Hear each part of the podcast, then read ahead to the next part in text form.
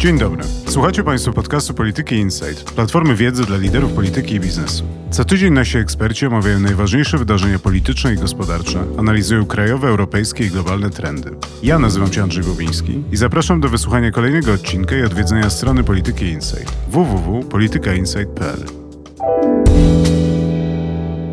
Jest dziewiąta rano, trzecia czasu waszyngtońskiego, we czwartek 5 listopada. Po dwóch długich wyborczych nocach spotykam się z doktorem Piotrem Łukasiewiczem i Markiem Świerczyńskim, żeby porozmawiać o tym, kto wygra wybory prezydenckie w USA, kiedy poznamy ich wyniki i czy czeka nas batalia prawna i olbrzymi kryzys polityczny w nadchodzących tygodniach. Zapraszam na rozmowę. Piotr, może zaczniemy nawiązując do naszej ostatniej rozmowy na temat wyborów amerykańskich. Ile razy w trakcie ostatnich 36 godzin z niepokojem zerknąłeś w kierunku swojego krawata? Mniam. Patrzę na niego z malejącym smakiem, z malejącym dlatego, że maleją szanse Donalda Trumpa na zwycięstwo w tych wyborach. Jeśli już będziemy się trzymali waszego wymagania, czy też mojej deklaracji, możemy zastąpić krawat płócienny jakimś piernikowym, może jakimś mięsnym jeżem. Nie zjem krawata, ale wciąż jestem przekonany, że Donald Trump te wybory, wybory przegra. I możemy się o tym y, przekonać w następnych y, sześciu godzinach. No dobrze, ale powiedz, może opowiedz trochę o swoim stanie psychicznym przez te ostatnie 36 godzin, to znaczy oglądając w trakcie nocy.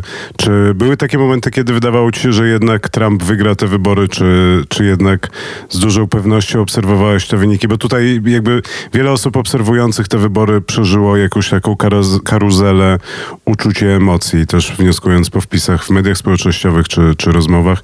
Jak, jak ty to odbierałeś? Myślę, że wszyscy obserwatorzy powinni szukać pewnego uspokojenia w samych oświadczeniach Joe Bidena, który niemalże od początku swojej kampanii mówił, że największą wiarę w zwycięstwo pokłada w tak zwanej e, niebieskiej ścianie, czyli Stanach generalnie leżących na północy, Michigan, Wisconsin, Pensylwania, Illinois, tych, które są takim no, twierdzą demokratów od 92 roku do 2012, do, do drugiej kadencji Obamy, zawsze wygrywał w nich y, kandydat y, demokratyczny. Trumpowi udało się odwrócić tę fortunę w 2016 roku, a Joe Biden wierzył, że wierzył przez, cały, przez całą kampanię, że jemu uda się odzyskać, e, odzyskać zaufanie wyborców demokratycznych w tych właśnie, w tych właśnie Stanach. I to, co obserwujemy wczoraj, dzisiaj w nocy jeszcze, to jest właśnie ta powiększająca się wiara w to, że właśnie te Stany, ten Blue Wall zapewni Bidenowi, Bidenowi zwycięstwo. Już wiemy, że po przeliczeniu ponad 98% głosów Stany Wisconsin i Michigan praktycznie należą i matematycznie należą, można tak powiedzieć, matematycznie należą do Bidena, czyli że pozostająca nieprzeliczona liczba głosów nie zmieni wyniku, nie wpłynie na wynik, na wynik ostateczny. Spodziewamy się, to bardzo dramatyczna noc rzeczywiście była, jeśli chodzi o Pensylwanię, która zaczęła wczoraj z przewagą około 600 tysięcy głosów dla Trumpa. W, kiedy nagrywamy ten podcast, to jest, zmalało to do 250 tysięcy i cały czas podliczane są głosy przede wszystkim z hrabstwa wokół, wokół Filadelfii, takiego naj, najpotężniejszego okręgu wyborczego, jeśli chodzi i o demokratów, i o taką, powiedziałbym, kulturę liberalną, w tym sensie y, prodemokratyczną, miejską. Więc y, jeśli podliczymy te głosy, tak właśnie jak uznajemy, jak Joe Biden sobie to wyobraża, to rzeczywiście błękitna, niebieska ściana da mu, może mu dać zwycięstwo już w następnych godzinach. Do tego dochodzi jeszcze sytuacja w Georgii, która powoli zaczyna się zmieniać na korzyść Bidena. Mamy stany Arizona i Nevada, które w Arizonie ma wciąż utrzymuje Biden przewagę 80 tysięcy głosów, więc no, prawdopodobnie tę, tę, przewagę, tę przewagę utrzyma. A z kolei sytuacja Trumpa, który po nocy nocy ze środy na czwartek dysponuje e, pewnymi 213 głosami, sytuacja Trumpa jest taka, że on musi w zasadzie wygrać wszystko to, co w tej chwili jest do, jest do wygrania, gdzie no, ta sytuacja, kiedy przede wszystkim zliczane są głosy pocztowe w Stanach, o których mówimy, tych pięciu Stanach, które pozostały do zliczenia, gdzie zliczane są głosy pocztowe, a głosy pocztowe, i to nie jest jakieś domniemanie, założenie, głosy pocztowe zbiera przede wszystkim Biden. To pokazuje dynamika w ostatnich dwóch dniach. To, co przychodzi, to, jest zliczane, to są zliczane głosy pocztowe już po, już po dniu wyborczym i te głosy wskazują na pozytywny trend dla, trend pozytywny dla, dla Bidena. Może trzeba tutaj y, w tym momencie wyjaśnić, skąd biorą się te różne liczby, jeżeli chodzi o głosy elektorskie, bo zapewne nasi słuchacze też patrzą w różne miejsca w internet i widzą, że jedni mówią, że Biden ma 253 głosy, inni mówią, że 264 i już jest w zasadzie wita się, jest, jest na progu e, Białego Domu. Otóż rozmaite media e, amerykańskie troszeczkę inaczej podchodzą do przyznawania oni to nazywają call, stanów rywalizującym kandydatom. I w tych wyborach obserwujemy sytuację przedziwną, można powiedzieć, że no, uznawany za stację niezwykle liberalną, sprzyjającą generalnie demokratom CNN, w sposób niezwykle konserwatywny się zachowuje, to znaczy bardzo ostrożnie przyznaje właśnie poszczególne stany, chyba zwłaszcza Bidenowi, podczas gdy na przykład taki konglomerat znany pod nazwą Associated Press, czyli no, jedna z czołowych, bardzo wiarygodna agencja e, prasowa, która, jak mówię, jest e, takim stowarzyszeniem prasy amerykańskiej de facto, no już w zasadzie twierdzi, że Biden jest przyszłym prezydentem, bo dzieli go od wygranej zaledwie jeden stan. Stąd może to, to wrażenie niespójności e, tych danych. Ale ty chyba, Andrzej, nie możesz przeżyć tego Fox Newsa, tak? Ja właśnie chciałem do Fox Newsa nawiązać, bo ja spędziłem część moich ostatnich 36 godzin z Fox Newsem i oni akurat się wyrywali, wydaje mi się, że nawet przed IP oni, oni ogłaszali. No i szczególnie oni ogłosili wygraną Bidena w Arizonie, co zdaje się, że doprowadziło prezydenta Trumpa do szału i spowodowało jakieś telefony do najważniejszych ludzi w Fox Newsie. No tak twierdzą, tak twierdzą amerykańskie media, że, że to spowodowało niezwykły wybuch emocji y, w Białym Domu. A oni się wręcz potem tłumaczyli z tego, w sensie za, zawołali na antenę człowieka, który podejmuje te decyzje razem z zespołem analitycznym, który patrzy i czyta te dane i, i też jakoś przewiduje, co się jeszcze może wydarzyć. Decision Desk, tak Decision zwany. Desk, tak zwany. I, I pan Miszkin bardzo długo i sążnie się musiał się tłumaczyć z tej, z tej decyzji w sprawie Arizona, aczkolwiek twierdząc, że jest na 100% pewny, że podjął właściwą decyzję. Jedno jest pewne, że coraz częściej, to ten, na, na początku to jeszcze tak tego nie było widać w mediach amerykańskich, ale coraz częściej, zwłaszcza wczoraj, w nocy dzisiaj, pojawiają się na antenie e, urzędnicy, czyli tak zwani state secretaries, czyli ludzie odpowiedzialni w każdym stanie za, za zbieranie i ogłaszanie wyników. Oni nie pojawiali się w, w środę, ponieważ pracowali. Teraz mają trochę więcej czasu, więc mogą informować opinię publiczną o tym, co się dzieje, o przejrzystości procesu. Ekipy telewizyjne wpuszczane są nawet do tych, do tych miejsc, gdzie zliczane są głosy. Więc co tak naprawdę, to taki drugi jakby osobny proces, oprócz obwieszczania stanów, które przechylają się na jednego lub drugiego kandydata.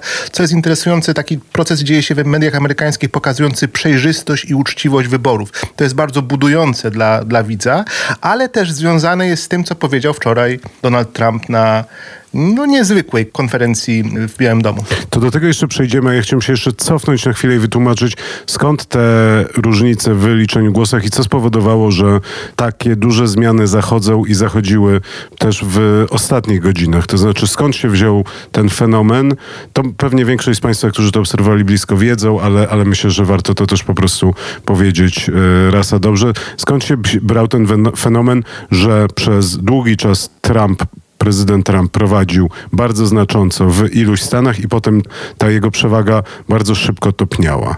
Ta przewaga początkowa Trumpa bierze się stąd, że Trump dominuje w rejonach, można tak powiedzieć na prowincji, prowincja, czyli mniejsze miasta, czasami nawet wsie, mniejsze miasta raczej y, stawiają się osobiście, osobiście do, do, punktów, do punktów wyborczych. Taka jest po prostu, można powiedzieć, kultura, kultura głosowania.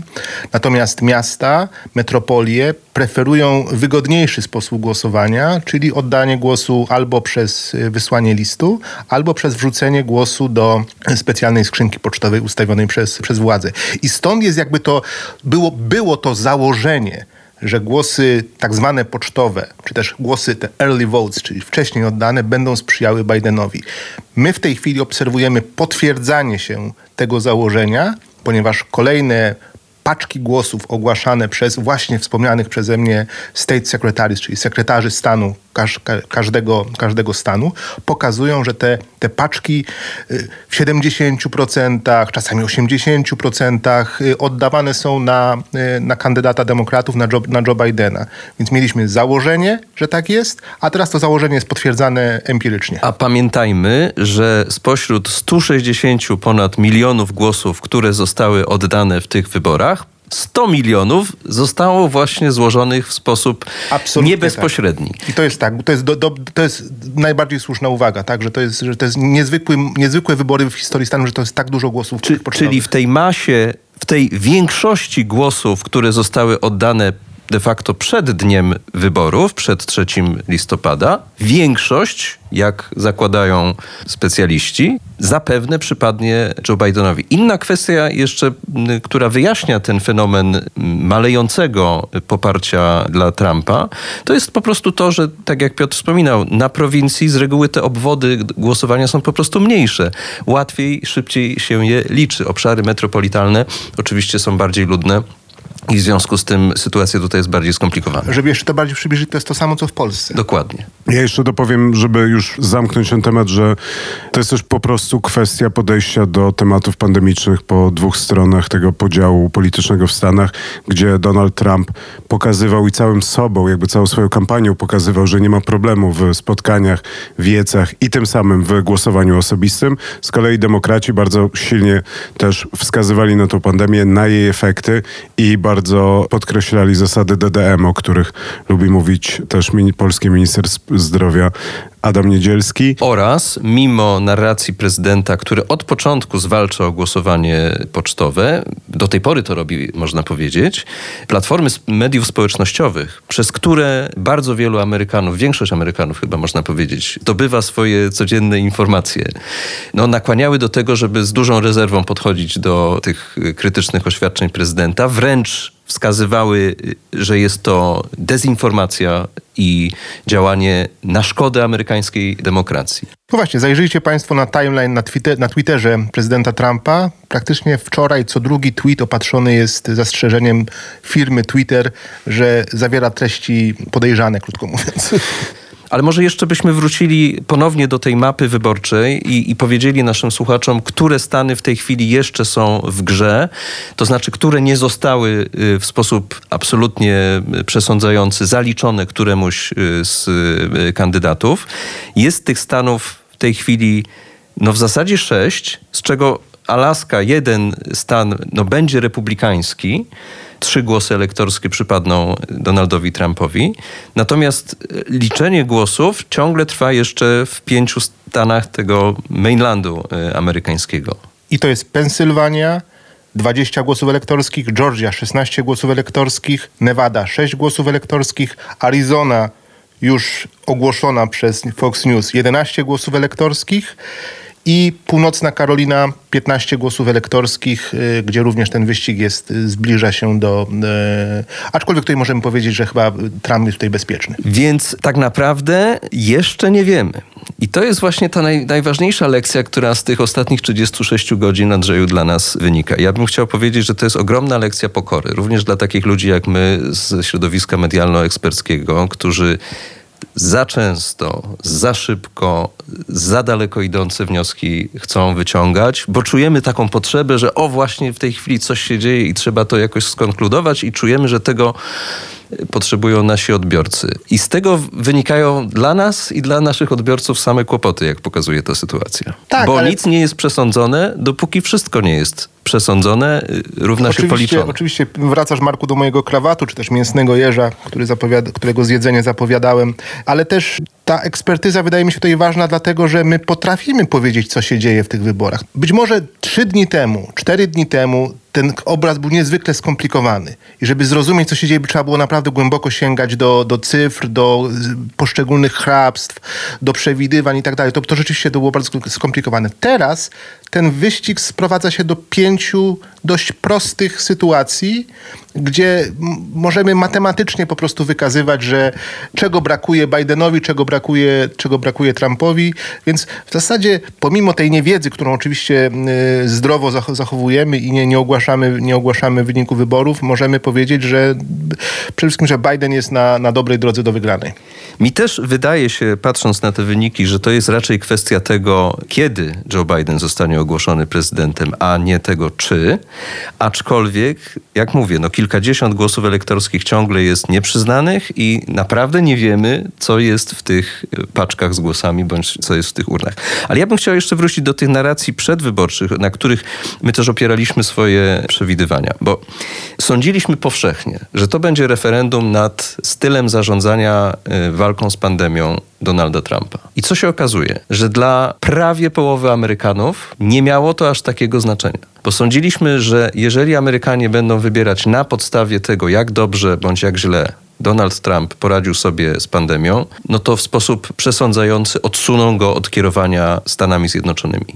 Tak się nie stało. I jak słucham mądrych analityków ze Stanów Zjednoczonych, to oni wskazują na to, że po raz kolejny się okazało, że nawet tak straszne doświadczenie, przez jakie przechodzą Stany Zjednoczone, z tyloma ofiarami śmiertelnymi, z, z taką zapaścią systemu ochrony zdrowia i, i, i gospodarki, jest mniej istotne niż sytuacja poszczególnych rodzin w poszczególnych miejscach. Sytuacja ekonomiczna oczywiście.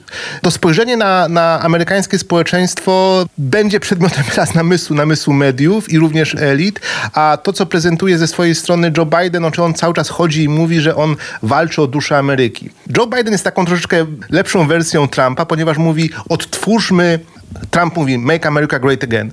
Joe Biden mówi odtwórzmy to, co dobrego było w Ameryce w przeszłości. Odzyskajmy duszę narodu, czy naprawmy, naprawmy duszę narodu. I do tego się też sprowadzał, sprowadzał ten wybór w, w wtorek. Do, do, do, pewnego opowiedzenia się za pewnym stosunkiem do świata. No i jak pokazują dane, połowa z odrobinką być może ale, wybrała ale właśnie. Ale końcówka, no właśnie, no, ale w, głosowaniu, w głosowaniu powszechnym wydaje się, że będzie lepszy wynik dla Bidena niż był dla Hillary Clinton 4 lata No właśnie, bo ja do tego chciałem nawiązać jeszcze tylko odwołując się do tego, co mówisz, to, to wydaje mi się, że w każdych wyborach, w każdym kraju na świecie mniej więcej jest to, jakby jest to zawołanie tu jest Polska, tu jest Polska, tak? I obie strony uważają, że to tu jest Polska i, i Biden będzie mówił make America great, better, tak, o better, better czy better again, a tamten będzie great again i jakby to, to trochę o tym są wybory, że każdy chce opowiedzieć kraj, w którym, z którego kandyduje, czy w którym kandyduje, trochę na, na modłę swoich wyobrażeń i wyobrażeń swoich wyborców. Natomiast ja się chciałem was zapytać, czy rzeczywiście te wybory były, czy ten wynik jest bliski, czy jednak tutaj była duża przewaga? Jest z jednej strony,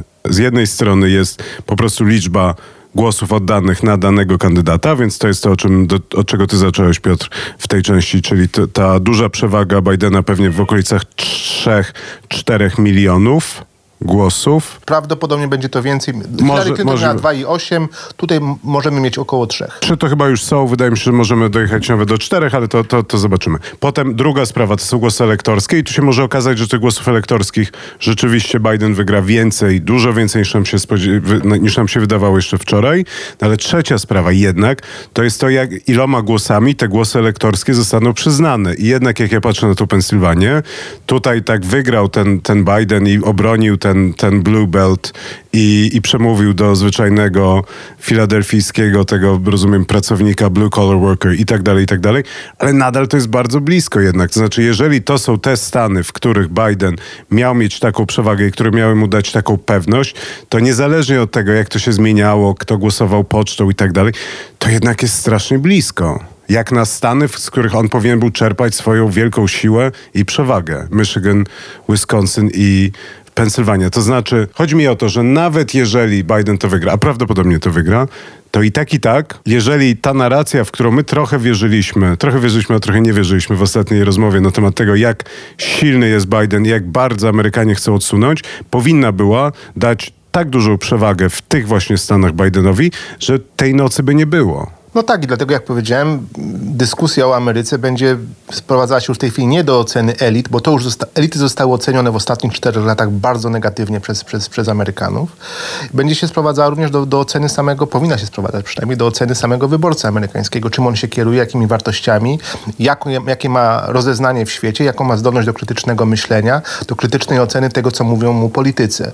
Wiemy, że w krajach nadmiernie zideologizowanych, nadmiernie spolaryzowanych, ta zdolność do krytycznego myślenia w jakiejś części yy, społeczeństwa jest, yy, jest, jest po prostu zmalała z powodu sieci społecznościowych, z powodu tego natłoku informacji, z powodu niezdolności do, do, do przeprocesowania tych wszystkich informacji, które, na, które nas otaczają i takiego po prostu stwierdzenia, niech oni sobie w tym Waszyngtonie się kłócą, my wiemy swoje, my działamy po swojemu, nie musimy na przykład nosić maseczek, bo nasz biznes przez to podupada. Ameryka stała się niezwykle, czy krajem, gdzie słowo wojna kulturowa stała się dominująca. Ona trwała od 20 lat, ta wojna trwa na nowo wybuchła od czasów po, po prezydenturze, zwłaszcza Reagana i z prezydenturą młodszego Busha po, dwa, po 2000 roku. Mamy kulminację tej wojny kulturowej, tego starcia wartości różnych, konserwatywnych, liberalnych, miejskich, wiejskich, postępowych, rasowych również. No przecież słuchajcie, no, ostatnie dwa lata to była dyskusja o tym w Stanach, czy napięcia rasowe, z jaką siłą wybuchły one w ostatnim, w ostatnim czasie. Stosunek policji do Afroamerykanów, Afroamerykanie i przestępczość, wielki temat, prawda, którego wstyd poruszać, bo, bo, bo by się okazało, że rzeczywiście oni e, są bardziej skłonni do popełniania przestępstw ze względów różnych, społecznych, kulturowych i tak dalej, i tak. Więc Ameryka stoi na niezwykle ciężkim momencie społecznym. I to, że mówimy teraz, że 50% Amery 49% Amerykanów jest za Trumpem, a 51% Amerykanów jest za Bidenem, to nie wzięło się z ostatniego, z, dzisiejszego, z dzisiejszych wyborów. To jest sytuacja, która, do której Amerykanie dojrzewali przez ostatnie, podejrzewam, 30 lat, na pewno, na pewno ostatnie 20. Ja cały czas bronię swoich tezy, że Trump nie jest przyczyną amerykańskich kłopotów społecznych, międzynarodowych, politycznych i tak a jest wyłącznie ich objawem i można życzyć Bidenowi, jeśli zostanie, a prawdopodobnie zostanie prezydentem, można życzyć Bidenowi, żeby zrobił wiele, żeby ten, te podziały zasypać, naprawić, co zresztą on zapowiadał jeszcze wczor we wczorajszym takim bardzo emocjonalnym przemówieniu, takim, takim prezydenckim, że będzie zasypywał te podziały, ale też trzeba powątpiewać w jego, w jego zdolność oddziaływania, w ogóle w zdolność oddziaływania w takich, w takich warunkach, które opisałem. Jest doskonały przykład y, tego, o czym Piotr y, mówił, właśnie z, z tej kampanii i z wyników, które obserwowaliśmy. Skąd się wzięło to, że Joe Biden ma tak znacznie mniejsze poparcie u latynosów w stosunku do i do badań, które były jeszcze kilka miesięcy temu prowadzone i w szczególności do wyników Hillary Clinton. Jednym z wyjaśnień jest to, że w środowisku emigrantów, zwłaszcza z Kuby, czyli na Florydzie. Czyli gdzie, Miami kon konkretnie. Gdzie Miami, tak. E, Joe Biden zaliczył, no, można powiedzieć, spektakularną porażkę. Bardzo mocno rezonowała narracja Trumpa o tym, że Partia Demokratyczna, Joe Biden i Kamala Harris to jest... Że, komuniści że, że to są komuniści, że to są socjaliści, że to jest radykalna lewica, która oczywiście jak najgorzej kojarzy się tym ludziom, którzy uciekli z pod buta Fidela Castro z Kuby. I to jest też ten dowód tego, że ci ludzie najprawdopodobniej właśnie albo sobie nie zadają trudu, albo nie umieją, nie są w stanie w sposób racjonalny rozebrać na y, y, części pierwsze tej politycznej, fałszywej narracji Donalda Trumpa, tylko po prostu ją przyjmują i na jej podstawie dokonują wyborów y, politycznych. Więc to, o czym mówisz, Piotrze, że jakby Trump nie jest źródłem, a skutkiem, tak? objawem, pewnych tak, tak, objawem, tak. przemian społecznych. On również nauczył się je w sposób dosyć cyniczny wykorzystywać. No dobrze, panowie, to przejdźmy dalej i zróbmy taki skok w przyszłość. Kiedy poznamy ostateczną, oficjalną decyzję wyborów? Tutaj przede wszystkim chodzi o Pensylwanię, chyba to jest naj, najciekawszy przypadek. Prawo Pensylwanii, sądy, sądy i władze stanowe e, stwierdziły jeszcze przed wyborami, że zaliczone zostaną głosy, które dotrą do trzech dni ze stemplem pocztowym z, z dnia wyborczego i mogą dotrzeć do trzech dni po wyborach, czyli do piątku mniej więcej do, e, do, do południa i wtedy Pensylwania zamknie zliczanie głosów przychodzących, przychodzących pocztą. Pensylwania, czyli 20 e, głosów elektorskich, no i ten stan, któremu się w tej chwili najmocniej, najmocniej przyglądamy, na którym Bidenowi najmocniej zależy, no bo zdaje się, że dzięki Pensylwanii by po prostu wygrał. I też jego rodzinny stan. I jego rodzinny stan, tak. Więc Pensylwania jutro, w piątek. Nevada słyszymy, że może ogłosić głosy jeszcze dzisiaj, czyli w czwartek około południa czasu polskiego. Arizona zdaje się, że zbliża się, że będziemy po prostu znali te wyniki już w czwartek. I teraz mamy jeszcze tą drugą część rozmowy o wyborach, czyli podważanie, próba podważenia sądowego. Ale to zanim, rozumiem, że Pensylwania jest ostatnim stanem, który ogłasza i teoretycznie mamy już ogłoszone wszystkie wybory i to jest ten moment, kiedy może, możemy sobie teoretycznie spokojnie powiedzieć, dobra, wiemy, następnym prezydentem Stanów Zjednoczonych będzie nie. Nie. Ponieważ jeżeli Joe Biden do tego momentu, y, do, do piątku, do jutra y, zbierze wszystkie pozostałe, a nawet nie, nie tyle wszystkie, prawda, co y, wystarczającą liczbę. Przypomnijmy znowu, 253 albo 264, zależy czy zaliczamy Arizonę, czy, czy nie. Więc brakuje mu no, kilkanaście bądź kilka jak niektórzy twierdzą, no właśnie jeden stan, chociażby ta, ta Nevada. W momencie, kiedy Joe Biden osiągnie tę liczbę y, minimum 270, zostanie prezydentem Stanów Zjednoczonych. Ale zdaniem CNN-u, AP czy Fox News? Znaczy to, się, to jest ta magia amerykańskich wyborów, że dniem wyznaczenia prezydenta jest głosowanie elektorów w połowie grudnia. 14 grudnia elektorzy oddają swoje głosy władzom, które następnie, kongresowi, który następnie 20 chyba 1 grudnia, 23 przepraszam, po prostu zatwierdza wybór prezydenta. Wczoraj słuchałem w CNN-ie bardzo rezolutnej pani urzędnik z, z Nevady, która powiedziała, że żadnych wy wyników wyborów nie będzie, bo wyniki, wybory będą wyniki wyborów będą właśnie, właśnie w grudniu, kiedy my przekażemy, my, Newadczycy, przekażemy je, przekażemy je dalej. Więc to jest też pewnego rodzaju pewnego kwestia umowności.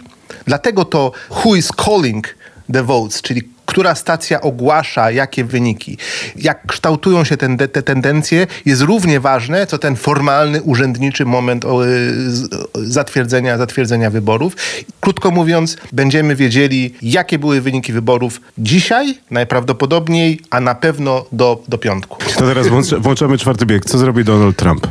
Donald Trump zapowiedział batalię sądową. Już rozumiem, że pierwsze pozwy są złożone w Wisconsin, zdaje się? Tak. Przede wszystkim będą składane te, te właśnie wspomniane przeze mnie trzy dni podliczania głosów w Pensylwanii będą, zostały zakwestionowane przez e, sztab Trumpa.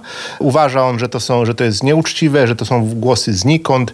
E, tweetuje o jakichś przypadkach głosów znajdywanych rzekomo na Bidena jakieś, i to jakieś kilkudziesięciu tysiącach głosów, które gdzieś w Nevadzie znaleziono, gdzieś w Arizonie. Znaczy to w tej chwili trwa jakby takie zbieranie dowodów przez jego sztab i przez niego samego na to, że, e, że proces wyborczy został, krótko mówiąc, sfałszowany. I czy jesteśmy w stanie sobie wyobrazić, że te pozwy, że to podważanie wyników wyborów przez Donalda Trumpa i jego olbrzymi sztab prawników może doprowadzić do destabilizacji i może rzeczywiście doprowadzić do sytuacji, w której jednak nie będziemy wiedzieć, kto jest prezydentem Stanów Zjednoczonych. I bardzo szybko powiem, Ameryka kocha precedens, więc odwołuje się do jedynego znanego precedensu do 2000 roku, kiedy wynik wyborczy między George'em Bushem a Alem Gorem został zmieniony przez, może nie został zmieniony, tylko został e, utrwalony przez Sąd Najwyższy, który zakończył powtórne podliczanie głosów na Florydzie co zdecydowało o tym, e, że e, George Bush młodszy, George Bush syn został, został kolejnym, kolejnym prezydentem. Trump chyba liczy również na swoją bazę, bo według relacji amerykańskich mediów no, widać też niepokojące zjawiska, to znaczy ludzie zaczynają wychodzić na ulicę. Z bronią. Częściowo uzbrojeni. No, w Stanach nie jest to nic e, dziwnego. I zaczynają pikietować pod tymi lokalami, w których pracują w pocie czoła i po nocach ludzie, którzy którzy po prostu liczą te e, głosy. W związku z tym wywierana jest pewnego rodzaju presja oddolna na tych e, urzędników. No i oczywiście wszyscy się obawiają, czy, czy nie dojdzie do jakichś e, ekscesów bądź też rozruchów. Jeden istotny głos jeszcze przed wyborami się pojawił, to znaczy szef Kolegium Połączonych Szefów Sztabów ponownie uspokoił amerykańską opinię publiczną, organizując taką internetową konferencję z y, najważniejszymi y, przedstawicielami najważniejszych mediów, kiedy ponownie zapewnił, że wojsko nie ma zamiaru, nie ma żadnej roli do odegrania w sytuacji y, powyborczej. To oczywiście cofa nas do tej dyskusji, która przetoczyła się kilka miesięcy temu, gdzie pojawiły się głosy, że to jakby wojsko powinno zaprowadzić porządek w sytuacji, gdyby prezydent odmówił uznania wyniku wyborów dla niego korzystne. To ja muszę jeszcze raz zadać to pytanie. Czy uważacie, że Donald Trump będzie podważał wynik tych wyborów i że to nam wejdzie w sytuację ogólnie nierozstrzygniętych wyborów, wokół których będą toczyły się boje prawne, czy alternatywny scenariusz byłby taki, że Stany ogłoszą, jakie u nich zapadły decyzje i w pewnym momencie za tydzień, dwa tygodnie, kiedy emocje zaczną powoli troszkę opadać, to jednak Donald Trump uzna, że to nie ma sensu, nie ma tu nic do wygrania i że jednak to jest ten moment, żeby wyjechać, po, po, trochę odpocząć, pograć w golfa i już odpuścić. Chyba nie wiemy, co jest w głowie Donalda Trumpa, prawda? Więc y, żaden z nas nie odpowie na y, twoje pytanie. Natomiast wiemy, co już pokazał. Wiemy, jaki jest na bazie tego, jak się zachowuje. Pokazał, że w sposób kompletnie nieuprawniony kiedy w zasadzie jeszcze trwało głosowanie w, w, tej, w tej nocy, ogłosił, że jeśli chodzi o mnie, takich słów użył, to ja to wygrałem. Wszyscy zrobili duże oczy, prawda? Ale taki jest Trump, prawda? I on nas do tego przyzwyczaił. W związku z tym moja perspektywa jest taka, że najprawdopodobniej będzie te wybory kontestował do ostatniego głosu i do ostatniego wyroku. Pytanie jest takie, czy co zrobi jego otoczenie, bo tutaj Marek dobrze przytoczył słowa Trumpa. Kilka sekund później wiceprezydent Pence, poproszony przez Trumpa do mikrofonu, powiedział, Trump powiedział coś takiego, zatrzymać głos głosowanie, stop the count. A Pence parę sekund później mówi: głosowanie trwa, bądźmy ostrożni, bądźmy uważni. Znaczy, ja to odczytałem jako troszeczkę takie, znaczy, takie pewnego rodzaju przywrócenie pewnego pionu w przekazie, w przekazie z, z, tego, z tego sztabu. To był głos ostatniego dorosłego w pokoju. Tak. Oczywiście znowuż mamy jakieś historie, które możemy przywoływać. Nixona, który wyrzucał kolejnych prokuratorów, aż wreszcie przyszli do niego senatorowie z jego własnej partii, powiedzieli, panie prezydencie, zakończmy ten dramat i Nixon podał się, złożył, złożył, złożył urząd. Pytanie, czy partia republikańska jest w takim stanie moralnym, że tak powiem, obecnie obecnie, żeby coś takiego na prezydencie Trumpie wymóc.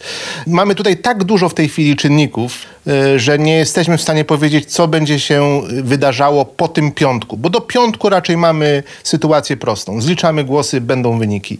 Po piątku, czyli te batalie sądowe, dynamika polityczna, decyzje polityczne są raczej nieznane w tej chwili. Aczkolwiek trzeba mieć świadomość, że dłużej klasztora niż przeora. Partia trwa, a prezydent jest jej nominatem epizodycznym, można powiedzieć. Wiemy, kto dostał się w tej chwili do Senatu. W zasadzie ten trzon Partii Republikańskiej jest e, nienaruszony. Mitch McConnell nadal będzie e, przewodniczącym większości senackiej, zdaje się, że nawet większej niż e, poprzednia. Mitch McConnell jest człowiekiem absolutnie rozsądnym, który nie powinien, przynajmniej nie, nie dał do tej pory żadnego dowodu, by chciał dopuszczać do naruszania reguł amerykańskiej demokracji ja sobie tak dzisiaj się goliłem i myślałem sobie, gdybym ja był Mitchem McConnellem, to bym wykorzystał moment do tego, żeby próbować troszeczkę odzyskać, odzyskać partię, partię republikańską. Odzyskać partię, dokładnie, odzyskać partię republikańską dla takiego zdrowego konserwatyzmu, zdrowego republikanizmu. To jest właśnie ten moment. I tu e, wchodzi e... Mitt Romney cały na biało. No na przykład. A czy nie, jest, bo przecież to, co ciekawego było w tej kampanii, mamy całą masę polityków republikańskich, Kasich, Schmidt, wielu Mitt Romney, którzy może nie opowiadali się wprost za Bidenem, a niektórzy wprost się opowiadali za Bidenem. Mamy tę grupę tak zwany Lincoln, The Lincoln Project, bardzo aktywną, hałaśliwą grupę republikanów, którzy punktowali chyba najmocniej, jeszcze, jeszcze, jeszcze ostrzej niż Trumpa, niż, niż sztab Bidena i oni mają jakiś wpływ wciąż na to życie może ideowe w Stanach, na to życie trochę też partyjne. Pozostały te linki pomiędzy nimi a a, a, partią. Więc mówię, gdybym był Mitchem McConnellem, który sam się nazywa The Grim Reaper, czyli ponurym żniwiarzem, to może wykorzystałbym moment do tego, że jeżeli dojdzie do zbytnio ekstremalnego zachowania ze strony Trumpa, żeby, żeby no, trwać przy, tym, przy tych republikańskich wartościach. No ale to znowuż, gdybym był Mitchem McConnellem, nie jestem. Warto jednak pamiętać, że tak naprawdę centrum, środek ciężkości amerykańskiej demokracji wcale nie jest w tym niewielkim białym budynku przy Pennsylvania Avenue 1600, tylko jest jakieś półtora kilometra dalej na wzgórzu w wielkim budynku z kopułą. Dziękuję wam bardzo. Obserwujemy dalej, co się będzie działo. No i pewnie niebawem wrócimy i spróbujemy się zmierzyć z następnymi wydarzeniami, bo ja bym jednak zgadywał, że nawet jeżeli ten sezon amerykańskiej polityki powoli dobiega końcowi, to już jest kręcony kolejny. Show must go on. Dziękuję bardzo. Na dziś to już wszystko. Zapraszam w przyszłym tygodniu na kolejny odcinek podcastu Polityki Insight. W międzyczasie odwiedźcie naszą stronę internetową www.politykainsight.pl. Do usłyszenia.